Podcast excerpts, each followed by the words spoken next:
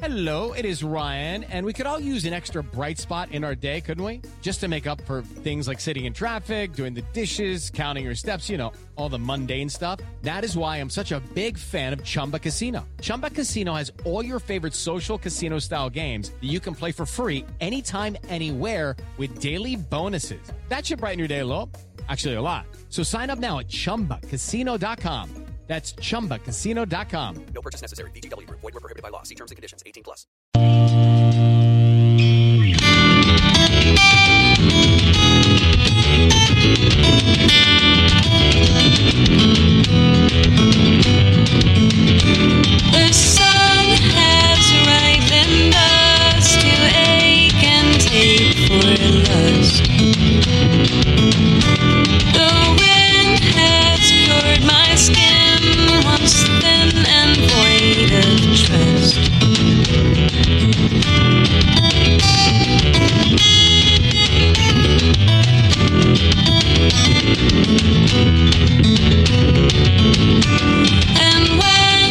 Hello, listeners, and welcome to Ohio Mysteries. You're listening to Daughter of the Broader Skies, an original by the singer songwriter Gretchen Plus. Gretchen is our featured Ohio musical artist this week, so stick around to the end of the podcast so we can tell you a little bit more about her and let you hear the entire song. But right now, stoke that campfire. We've got a new Ohio mystery to share.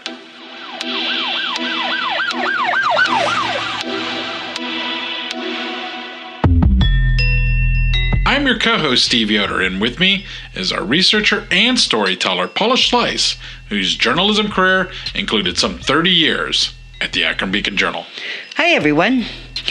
Tonight's story has some real twists and turns. It begins with an abduction witnessed by several people who felt helpless to stop it, followed by ransom demands from a pair of voices on the phone and communications through a newspaper classified ad. There's the sudden shooting death of a suspect, the discovery of a long buried skeleton, and when authorities finally got an answer they had been seeking for 40 years, it only revealed more questions. And it all begins with Margaret Celeste Dodd. She was born Margaret Celeste Horan and raised in Akron's North Hill neighborhood by John and Evelyn Horan. Her family called her Margie. She was a pretty brunette. Those who knew her described her as shy. She and her three brothers attended Catholic elementary and high schools, and she spent two years as an education major at the University of Akron before falling in love with her college roommate's brother, Julian Kent Dodd. The pair were married in 1972. Her father, John Horn, told an Akron Beacon Journal reporter, I never knew her so happy as after that marriage. Time and again, she would tell me how in love she was and how happy she was with her marriage. They didn't have all the money in the world, but they were friends and buddies, as well as husband and wife. In 1975, Margie and her husband Kent moved to the area of Beckley, West Virginia. Now, if you're from Ohio headed southeast, good chance you've stopped in Beckley for your first big break, filling up on gas, getting lunch, or shopping at the Tamarack. The couple settled next door to that well known traveler's rest area in a town called Shady Spring. Kent taking a job as a hydraulic mechanic, Margie working as a bank teller. The year after moving to West Virginia, Margie and Kent tried to grow their family. Sadly, the little boy Margie gave birth to, he was named Julian Kent Dodd for his father, died after just four days.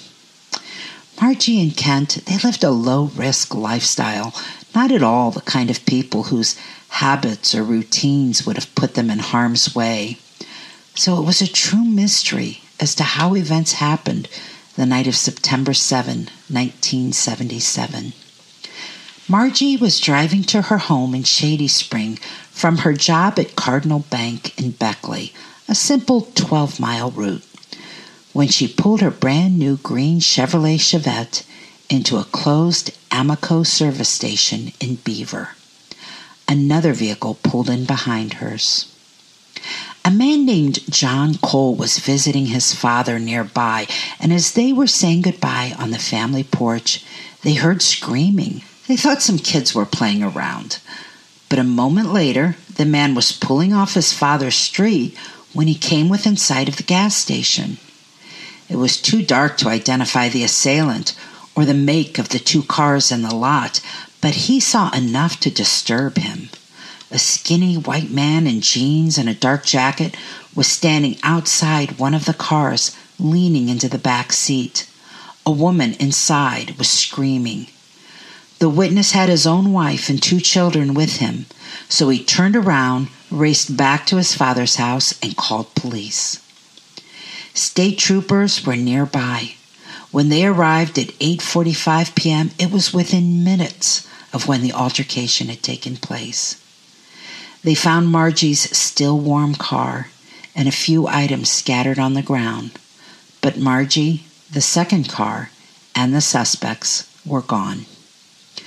Dozens joined in a search of back roads and hills over the next couple of days. The community was unnerved. There had been three abduction rapes in the previous 10 months. A co worker of Margie's told police that the day before, a young white male in a green compact car had tried following her from the bank parking area. But police said they didn't think Margie's case was connected and told reporters they had few clues to follow. Just one week after Margie's kidnapping, police were telling reporters if nothing turned up soon, officers would have to be pulled from the case for other duties. The family was convinced the police weren't doing all they could. They set up a base of operations at an aunt's house and started their own investigation, making expensive long distance calls, circulating Margie's picture to nationwide citizens band radio groups, taking trips to Beckley to collect more information, and even seeking help from psychics. The state police aren't keeping me informed at all, John Horan said. I don't want to be involved in every little particular of the case, but I'm her father, and I don't want to be treated like the little unimportant stepchild in this. Police insisted they had done all they could. My goodness, a department spokesman told a reporter, would like to find this woman and would like to find her well. We all have wives and families too, and know what this must be like. Margie's husband Ken offered a $1,000 reward, hoping to loosen someone's tongue, but nothing came of it. No one knew why Margie had pulled off the road into that gas station parking lot. The station had closed nearly an hour earlier, and there were no employees about. But her husband thought she might have actually been abducted back at the Raleigh Mall, where her bank was and forced to drive by one man while one or more co abductors followed in a second car. There was no doubt the incident affected the community. Newspapers reported sales of mace went up dramatically after Margie was taken. Then, on September 25, three weeks after Margie vanished, her parents in Akron got a phone call. Two distinct male voices told Margie's parents they were holding her for ransom. There was a man speaking in what they thought was a West Virginia accent who called himself Joe Bob, and a voice belonging to a Jimmy that sounded African American. That Jimmy, as we will soon learn, is James Hendry of Akron. Hendry had a rap sheet. Back in the early 60s, when he was 20 years old and on furlough from the Army, he made a habit of climbing into cabs, directing the driver to a dark street, then threatening his victim with a makeshift weapon or by faking he had a gun. That criminal career got him $83 and 10 years in jail. He was freed on parole three months before Margaret Dodd disappeared. Hendry's family, including his brother George Hendry, who was a Summit County deputy sheriff, thought he'd turned a corner. His prison record was clean, and after his release, he found a steady job at the soap manufacturer Gojo Industries on Cuyahoga Street. He lived with an aunt and an uncle on Roslyn Avenue. But Hendry is about to meet a violent end. Here's what happened. The two men who called the Horns said they were holding Margie in a West Virginia cabin near a place they called Four Points, that she was being held by a friend named Peter and Peter's wife, and that they wanted $10,000 in exchange for her. When John Horn asked the caller to describe his daughter's clothing, the caller said she was wearing funny shoes. An FBI check revealed that Margie was wearing a pair of shoes with high cork soles, which convinced the family the call was authentic. There were several more calls throughout that week, and finally the men explained an elaborate plan that called for the Horns to take out a classified ad in the Akron Beacon Journal when they had the $10,000 ready. On October 3, 1977, the Beacon Journal published a three line classified ad that read simply Margie, please come home. We love you. That night, Margie's father, John Horn, went to Perkins Square Park at Buchtel and Bowery Streets in Akron. He was supposed to wait for a black man to approach him and ask for $20. That man would then take Horn to meet Joe Bob, hand over the $10,000, and receive the address where he could find his daughter, who was supposed to have been transported back to Akron. As Horn sat on a park bench, he saw a black man approaching, but the man walked around a bit aimlessly for 15 minutes, then left without speaking. The FBI was staking out the scene. Fearing their daughter's abductor had spotted those agents and been scared off, the Horns ran more classified ads hoping to reestablish contact. The new ad said, Joe Bob, please call. We miss Margie. A week after that park visit, the Horns got another call. Again, they spoke with two different voices, one of which we know to be James Hendry. New arrangements were made for that Tuesday evening. For James Hendry, that Tuesday was pretty routine. He left the Roslyn Avenue home where he was living and walked to work at dawn. He finished his shift and returned home around 5 p.m., then went with his aunt to another family member's home to fix her furnace. They returned home about 7 p.m., after which Hendry told his aunt he was going to walk to a drugstore on Copley Road to purchase a money order. Just before 10 p.m. that night, Hendry wandered into the Elbow Grill on Main Street. The bartender said he had a blank stare on his face and that he used the restroom and left. The plan called for John Horn to pick up Hendry on a designated road at 10 p.m., but this time an FBI agent pretended to be Horan. The agent spotted Hendry on the side of the street, pulled over, and Hendry got in. What Hendry didn't see was that a second FBI agent was lying on the floor of the back seat, that the car was being tracked, and that the conversation in the car was being transmitted to a van with other agents. Hendry was telling the driver, that FBI agent pretending to be John Horan, that Margie Dodd was in a Volkswagen with West Virginia license plates in the company of a man with long, straggly hair and his three children. Hendry directed the driver through a long, undulating route to Snyder Avenue in the city of Barberton. That's where, as one FBI agent would later say in his report, things went to hell. Hendry threatened the driver, saying he had a 357 Magnum in his pocket and that he was going to blow his head off if he didn't hand over the $10,000 ransom. The agent that was hiding on the back seat floor heard the threat and opened fire. Three of four shots through the passenger back seat found their mark, killing Hendry. There was no weapon on Hendry. He was using his old MO of faking a gun. When all was said and done, the FBI was pretty convinced that Hendry was just trying to take advantage of the situation, that he wasn't involved in Margie's disappearance, and that he quite possibly had been faking the second voice, the one of Joe Bob. If that were true, then Margie's killers were still out there. Margaret Dodd was eventually declared legally dead, and her parents died without knowing what happened to her. In 1993, deer hunters on Bolt Mountain in West Virginia's Raleigh County stumbled across a human skull.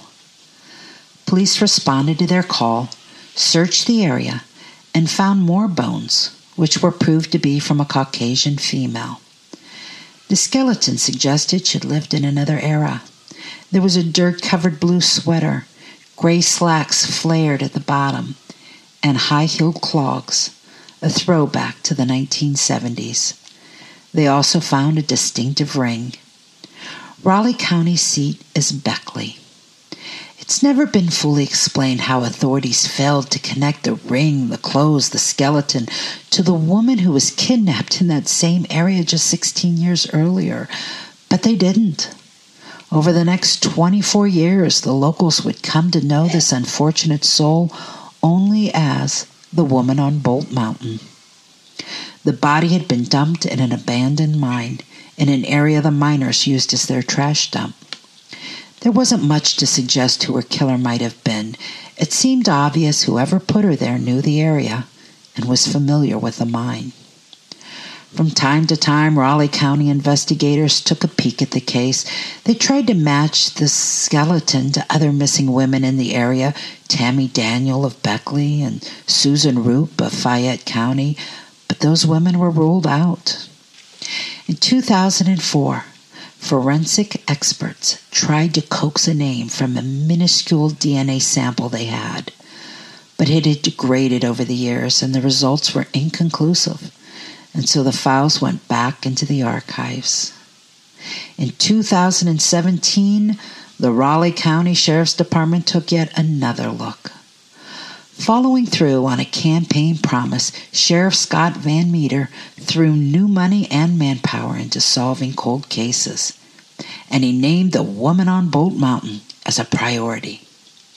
Captain Larry Lilly was charged with searching for new evidence, and that small DNA sample that was inconclusive before, it had been saved from that failed attempt in 2004. But the technology now had improved a lot over the past 15 years, and so the lab took another run at it.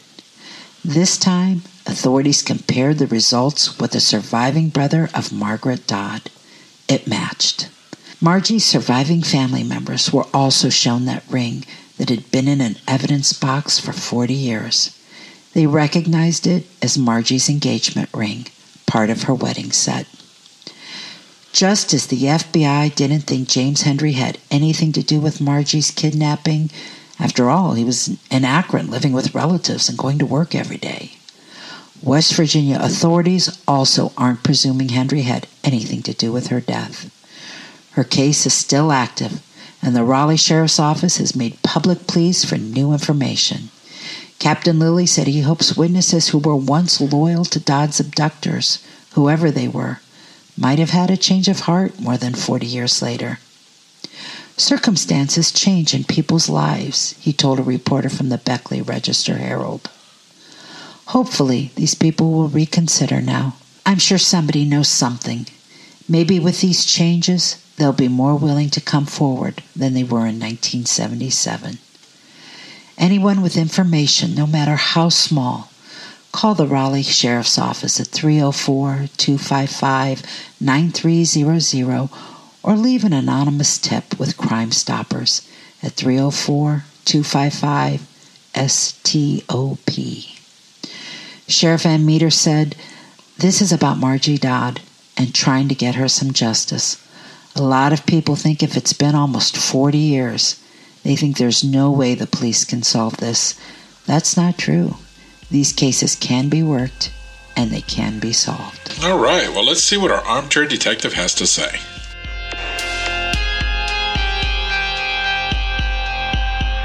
It is Ryan here, and I have a question for you. What do you do when you win? Like, are you a fist pumper? A woohooer, a hand clapper, a high fiver. I kind of like the high five, but if you want to hone in on those winning moves, check out Chumba Casino. At ChumbaCasino.com, choose from hundreds of social casino style games for your chance to redeem serious cash prizes. There are new game releases weekly, plus free daily bonuses. So don't wait. Start having the most fun ever at ChumbaCasino.com. No purchase necessary. VGW Group. Void were prohibited by law. See terms and conditions. 18 plus. Hey, there. I'm Hannah. And I'm Audrey. We are a sister filmmaking duo and co hosts of Sleepover Cinema, our show where we analyze the films that created the collective unconscious of the girls, gays, and theys of the late 90s and early 2000s. Princess Diaries, The Cheetah Girls, Aquamarine, Cinderella, the one starring Brandy. We haven't stopped thinking about these movies since we first saw them, and we want you to rewatch them and review them with us. Are these movies as bad as critics would have us believe? Do we even care if they are? We are always unpacking that very question on Sleepover Cinema. Check out Sleepover Cinema wherever you get your podcasts or at evergreenpodcasts.com. See you soon.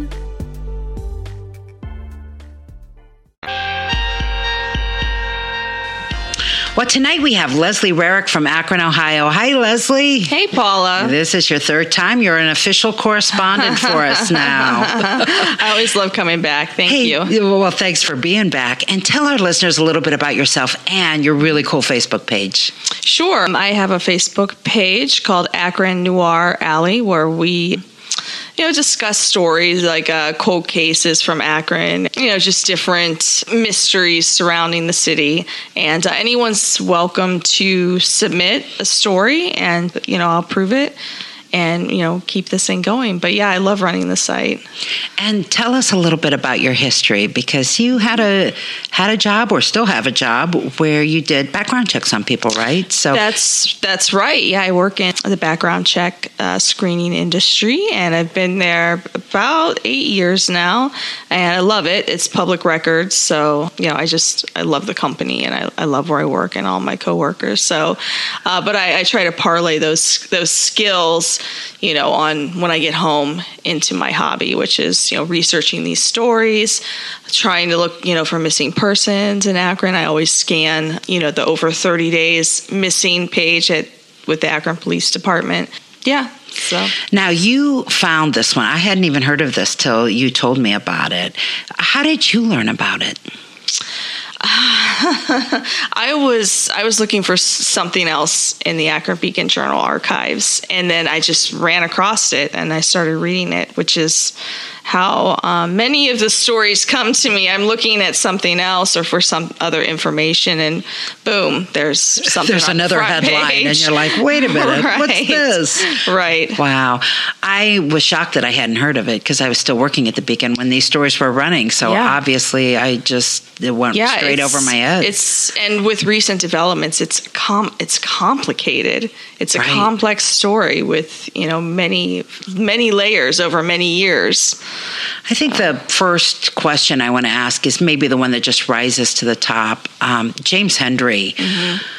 The FBI says he didn't have anything to do with her actual abduction, that he right. was just uh, taking advantage of the situation. How do you feel about that? I'm not convinced.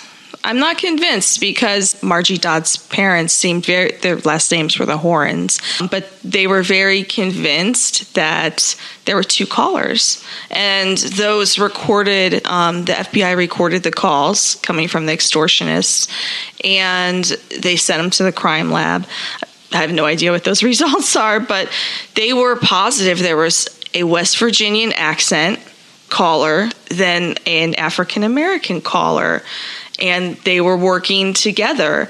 And actually, um, one of the phone calls, uh, Margie's mother asked Joe Bob, which would have been the West Virginian accent caller, what her daughter was wearing when she was missing.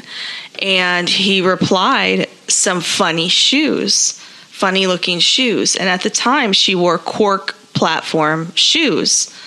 Now, it's if it's a hoax, if it's an extortion, you know, plot that came after the the fact and it was someone who didn't have her at all or have any information, how would they know that? Why would they tell that was that reported in the media before? I mean, could could he have read about that or was that not even reported? I didn't see any reports of what she was wearing in those early articles.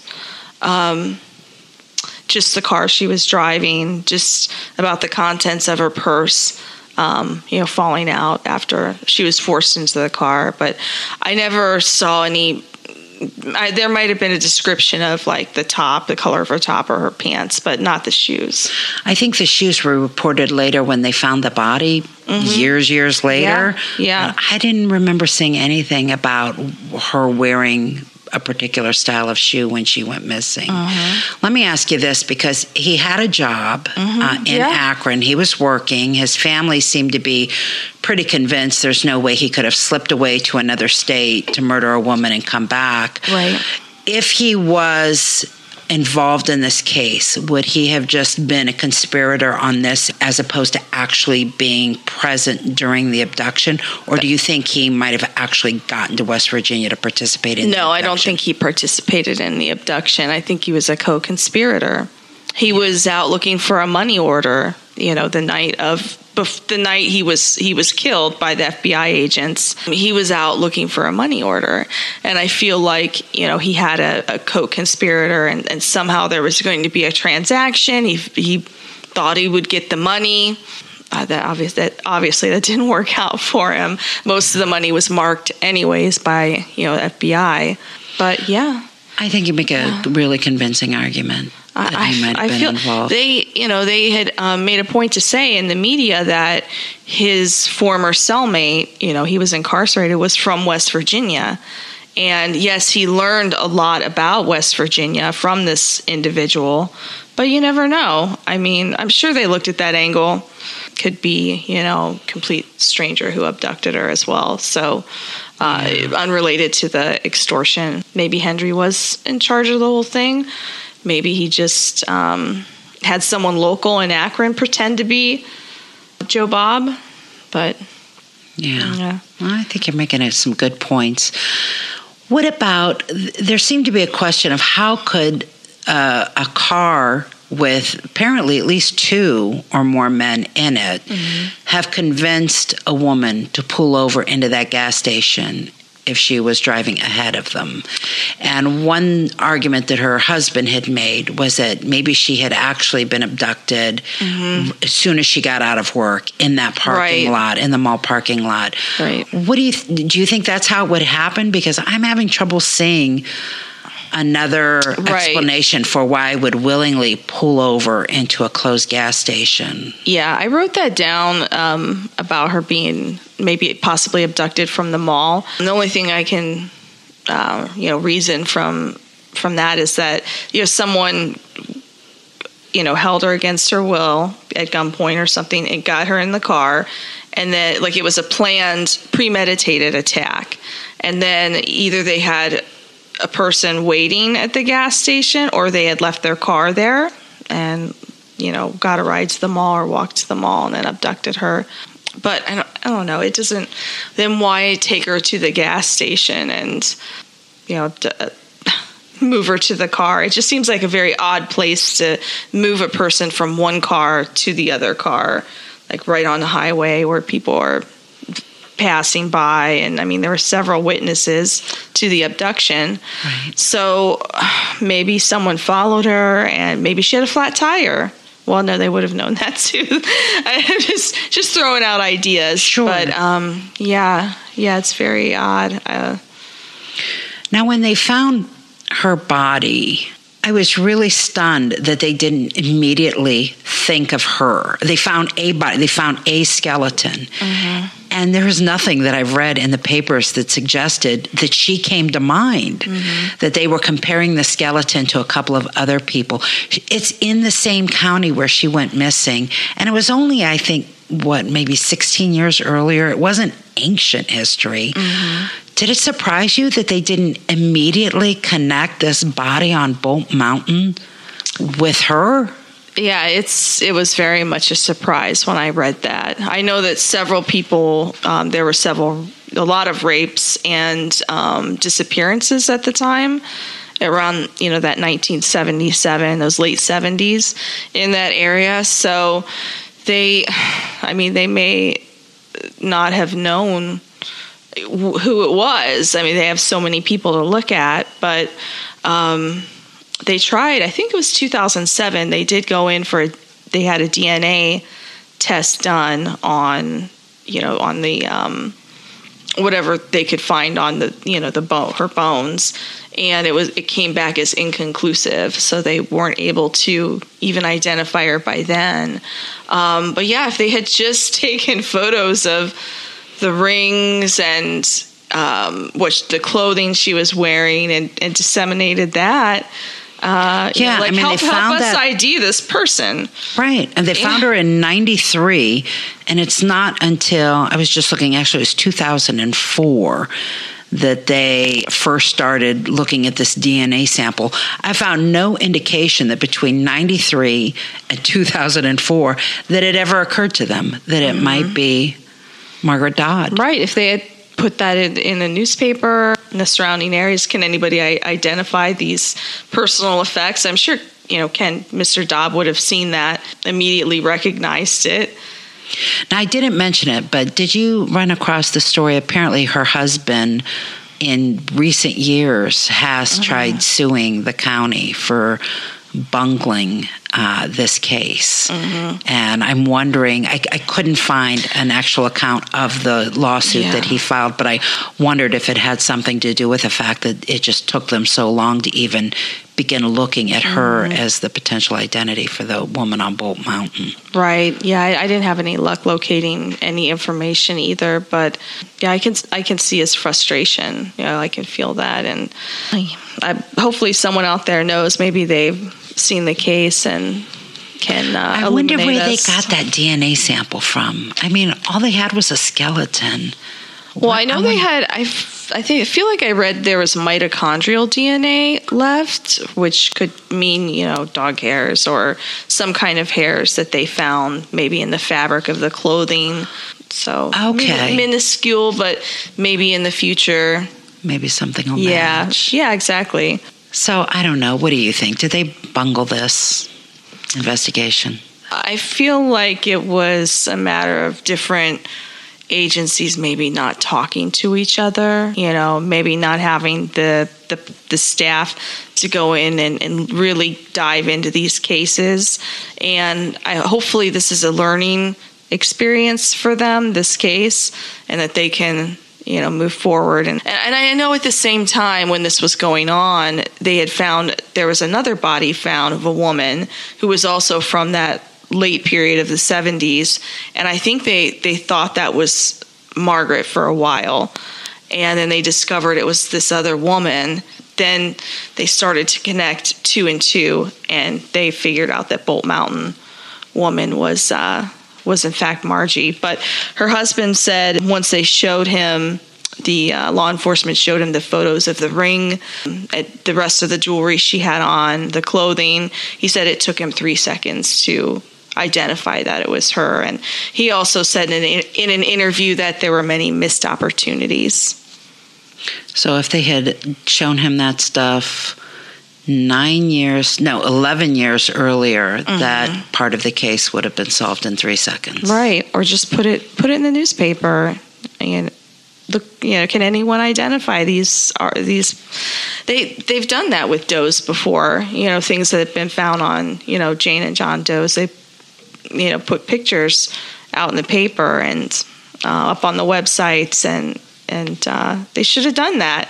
Doesn't make much sense. I, but I don't know. I've Live- talked about it before, but it just seems to me like in the 70s and 80s, I don't want to paint law enforcement all with one broad brush stroke, but mm-hmm. I just feel like women who went missing or were raped back in those days, just those cases were not taken as seriously as they needed to be. Mm-hmm. I, I just get this feeling that they were a nuisance. Mm-hmm. You know, oh, another woman's gone missing, you know? Right. Well, don't they know. had that. There was that mentality then, and and still to a certain degree today that you know, adult. It's an adult. They have the right to disappear on their own if they don't want to be found. That's their you know prerogative, and I think that's what happened with a lot of those cases.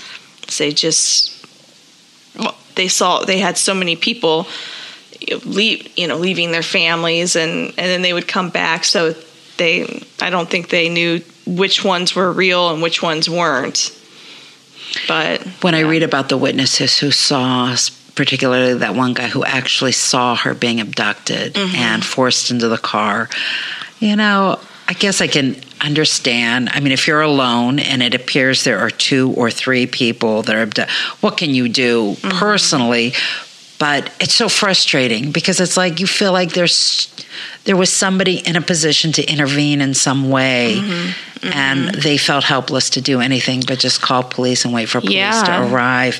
And I just want to say, I don't know, can you just like follow the car? Or, I know. You know, I go up and lay on the horn or to imagine how you know terrifying that must be. I mean, the one of the the witnesses also had his young daughter with him, who was also a witness to it, and she had been she was hypnotized later on to try to help identify the features of the suspect, which she claimed looked like the Fonz.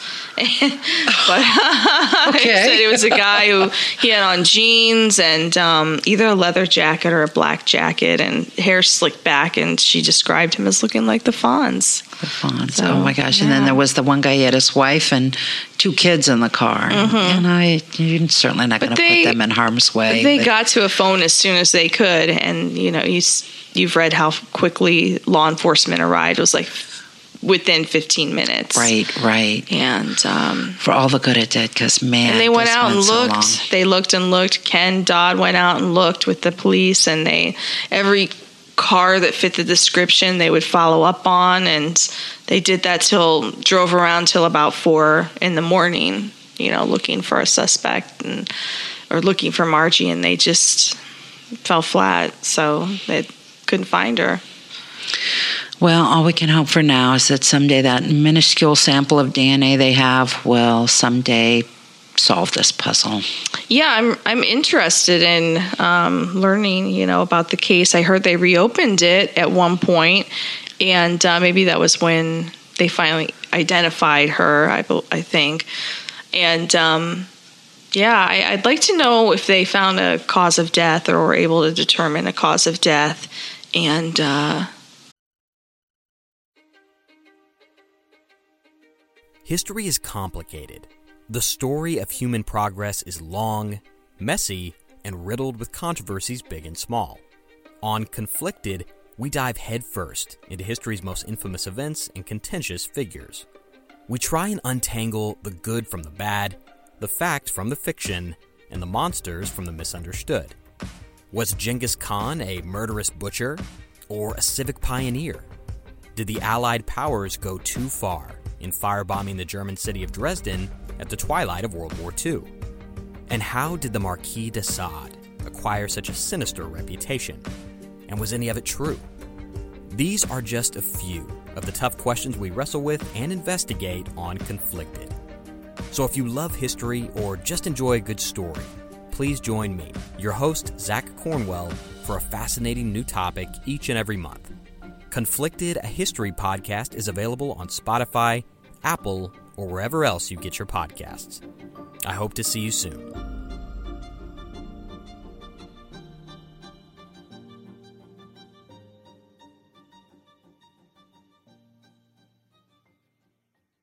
The Battle of Waterloo was one of the most famous turning points in world history. But what happened next? My name's David Montgomery, and I'm the host of The Siècle, a history podcast that tackles exactly that. Join me as I cover France's overlooked century in between Napoleon and World War I. The Siècle, spelled S I E C L E, is part of the Evergreen Podcast Network and can be found wherever you get podcasts. Yeah, I we we did not see that in mm-hmm. any of the articles. yeah, that hasn't been released. unless uh, I guess you know if there was a bullet or a knife that struck a bone, you know, hopefully that would give some indication. But if it's strangling, uh, that, that can, might be harder to find to determine if all you've got left is the skeleton. Yeah. Yeah, sometimes it is. It's really interesting to me that, that Hendry would just do this on his own. Though I mean, I can I can understand you know seeing a quick dollar signs, but I mean, he, like you said, he had everything going for him. He had the job at Gojo, like he was out of prison, he was helping his family. He seemed to be doing good, and it's just strange to me that he would have took it upon himself to. I'm. Con- I think you make a really good argument that he knew the killer because, and it might have been a coincidence. It might have been that the killer killed her and then found out later she was from Yeah. Akron and said, "Oh my gosh, I served with a guy. I mean, I was in jail with a guy. Maybe we can get some money off of her parents. Well, Let me give him a call." And he might have been brought in, you know, after the fact. But Oh, another thing they did, the law enforcement, they recreated, they tried to recreate the abduction. They like used different color lights outside the gas station. Um, and there were there was actually another caller. It was Jeter and Joe Bob called three days after the parents did the Akron Beacon Journal article. And then Joe Bob said he killed Jeter and he took Mar- Margie and he had Margie. And then Jimmy, who was, act- was actually Hendry, James Hendry was the other caller. So there were like three different Three. personalities. Yeah. Mm-hmm. Well, Leslie, thanks as always for joining us. You always have uh, new information to share with us, and I love that. I'm glad to be back. We'll have you back again, I'm sure. Excellent. Thank you so much, guys.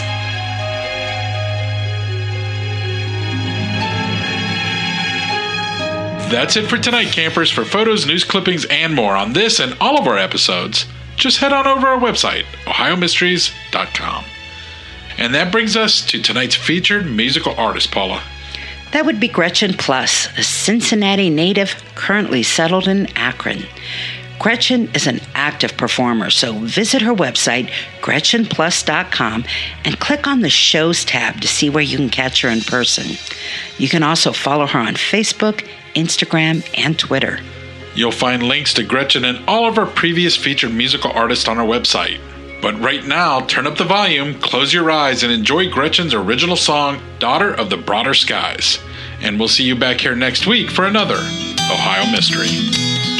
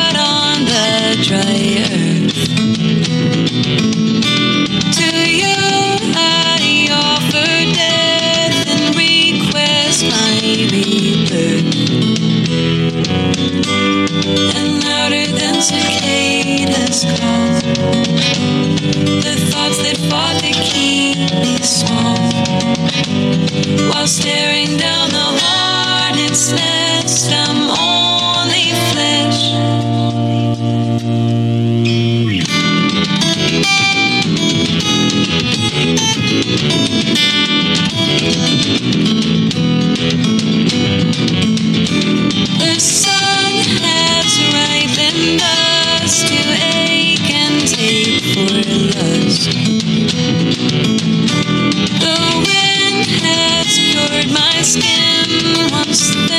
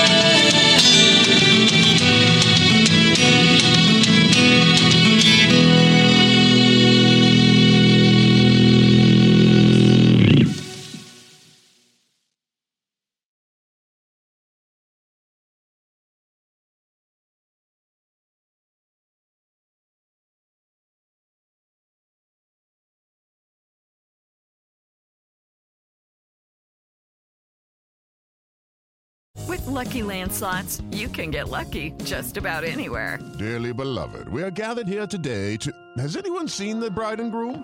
Sorry, sorry, we're here. We were getting lucky in the limo and we lost track of time. No, Lucky Land Casino, with cash prizes that add up quicker than a guest registry. In that case, I pronounce you lucky. Play for free at LuckyLandSlots.com. Daily bonuses are waiting. No purchase necessary. Void where prohibited by law. 18 plus. Terms and conditions apply. See website for details.